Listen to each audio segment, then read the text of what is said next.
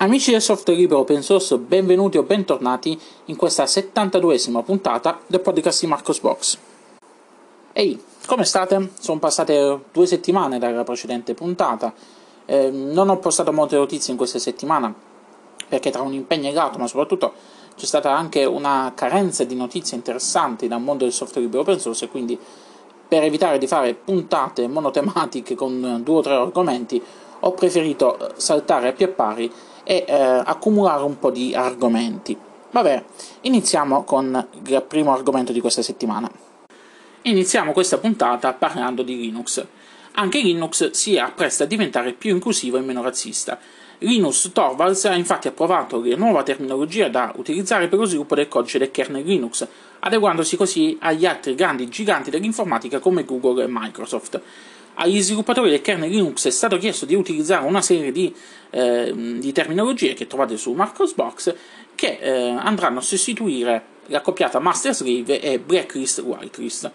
Il team che sviluppa il kernel Linux non ha raccomandato un termine specifico, ma ha soltanto proposto questa serie di parole e i vari sviluppatori potranno scegliere tra quelle proposte.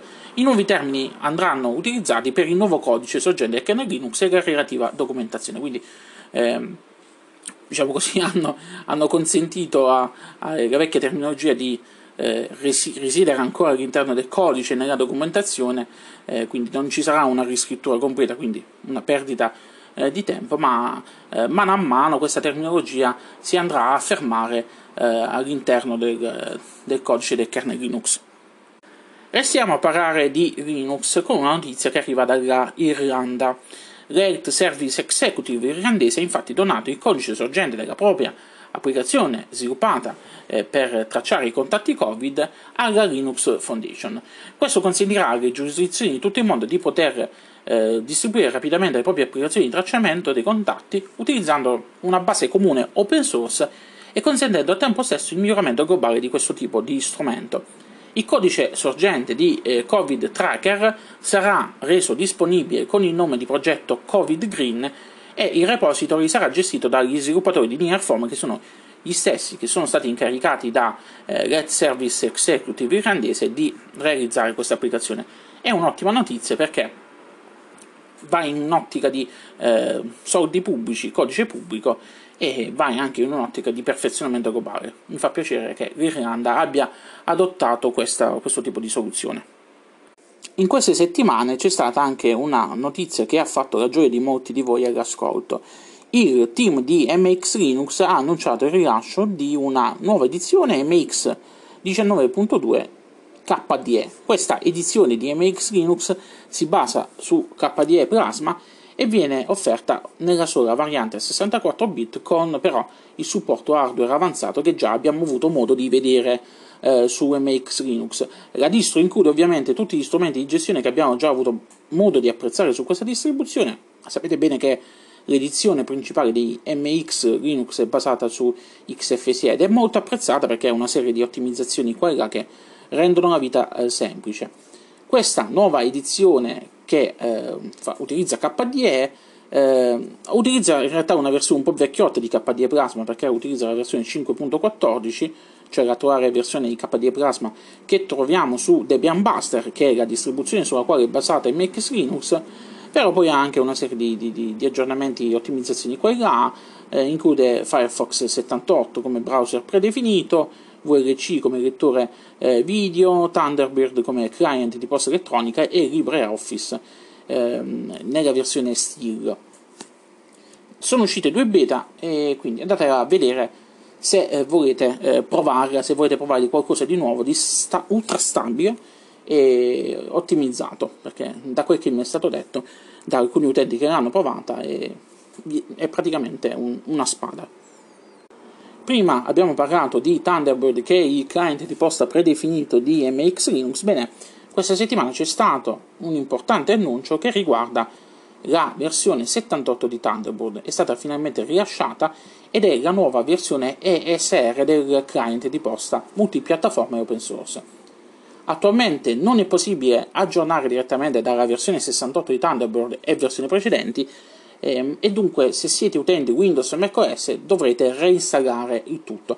Questa cosa cambierà comunque perché il team di eh, Thunderbolt ha fatto sapere che sta lavorando per offrire aggiornamento dalle versioni precedenti, quindi aspettiamoci un appunto 1.2 insomma, che, che, che consente di fare questo. Quali sono le principali novità di questa nuova versione di Thunderbolt? La prima riguarda una riprogettazione della finestra di composizione che adesso è stata migliorata, è stata rielaborata per rendere, più, per rendere il tutto più, più, più facilmente fruibile, quindi con un'interfaccia eh, più chiara. È stata aggiunta la Dark Mode in grado di seguire anche le impostazioni di sistema, quindi se siete che ne so, su macOS o su Windows e avete attivato la Dark Mode globale di sistema, Thunderbolt si andrà ad adeguare di conseguenza. Nota eh, dolente di questo rilascio riguarda però la compatibilità con i vecchi componenti aggiuntivi basati su XUG, che non sono più supportati. Quindi se eh, siete utilizzatori di Enigmail non effettuate l'aggiornamento a Thunderbolt 78 e tenetevi la vecchia versione eh, perché attualmente Thunderbolt 78 supporta solamente Mail Extensions. Altra novità è che il Lighting Calendar è adesso integrato all'interno di Thunderbolt, quindi non avete più necessità di installarlo. È stata anche aggiornata la finestra di configurazione degli account, mm, aggiornate alcune icone, cartelle e, quant'altro. È stata aggiunta su Windows la possibilità eh, di eh, poter eh, avere eh, eh, l'icona nella try, quindi se andate a minimizzare a ridurre a icona nel vassoio di sistema Thunderbolt avrete l'iconcina, quindi non dovrete più stare ad installare estensioni di terze parti. Sono suonati tutti gli allarmi degli orologi, eh, vabbè, comunque.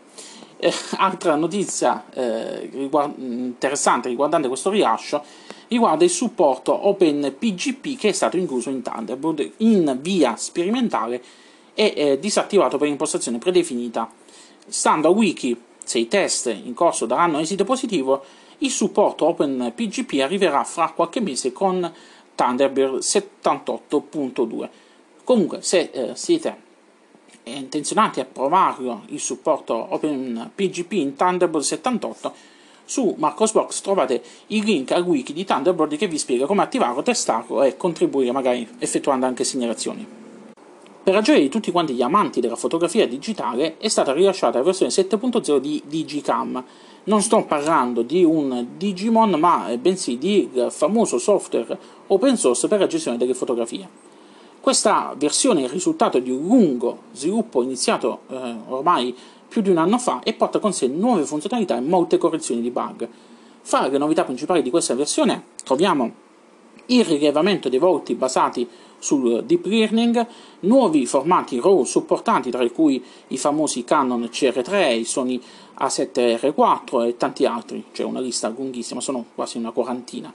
Il supporto del formato di immagine HEIF migliorato, il supporto al formato Flatpak, quindi adesso potremo installarlo anche in formato Flatpak se siamo utenti Linux, un nuovo strumento eh, Image Mosaic Wall e una migliore gestione dei metadati. Per maggiori informazioni vi rimando comunque al comunicato eh, stampa ufficiale del rilascio di Digicam 7.0 dove trovate tutte quante le informazioni spiegate per bene. Buone notizie per quanto riguarda gli amanti di KDE Neon.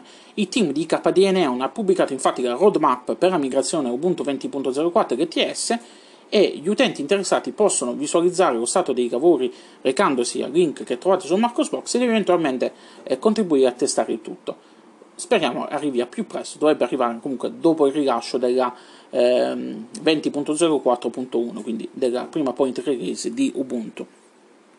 Se siete alla ricerca di un laptop 100% Linux compatibile e volete testare i nuovi AMD Ryzen serie 4000, bene il nuovo Tuxedo Pulse 15 è il prodotto che fa per voi. Tuxedo Computers ha infatti annunciato la disponibilità del suo nuovo Tuxedo Pulse 15 che è un eh, laptop ultra portatile da 15,6 pollici che fa utilizzo delle nuove CPU AMD Ryzen serie 4000 ULV. Due sono le varianti, abbiamo quella eh, più potente, più prestante, che è equipaggiata con AMD Ryzen 7 4800H octa-core, e quella più economica con un AMD Ryzen 5 4600H a 6 core. Entrambi offrono una scheda video integrata Radeon RX Vega 7. Il prezzo si parte dai 896 euro dell'edizione più economica eh, che offre uno schermo Full HD IPS non glare con eh, copertura sRGB del 100%, un modulo RAM da 8 GB della Samsung, il processore ovviamente nella versione più economica è un Ryzen 5 4600H, una memoria eh, M2 SATA 3 eh, da 250 Samsung 860 eh, EVO, il modulo Wi-Fi 6 e un Bluetooth 5.1. Potete ovviamente personalizzare eh, in fase di acquisto scegliendo di aggiungendo componenti, aumentando la RAM, eh, aumentando la memoria integrata e, e quant'altro. Per quanto riguarda il layout della tastiera non, non vi dovete preoccupare perché anche in fase di, eh, di, acquisto è possibile scegliere il layout italiano e quindi avere un laptop con la tastiera italiana. Lato sistema operativo potete scegliere tra Tuxedo OS che è una eh, variante di Ubuntu 20.04 personalizzata da Tuxedo, Ubuntu 20.04 LTS oppure OpenSUSE 15.1. Tutti i computer prodotti da Tuxedo Computers offrono una garanzia di due anni e qualora fosse interessati vi ricordo che eh, per tutti i lettori di Marcosbox c'è uno sconto del 3% che potete avere inserendo il codice sconto marcosbox.org eh, al momento del, del, vostro ordine. Non è molto, però è, è comunque già qualcosa. Se volete regalarmi un laptop, bene, sapete che cosa regalarmi. Ebbene, con questa notizia si chiude qui questa 72esima puntata del podcast di Marcos Box. Lunga vita e prosperità a tutti quanti e ci riascoltiamo prossimamente con un prossimo episodio del podcast di Marcos Box. Ciao ciao!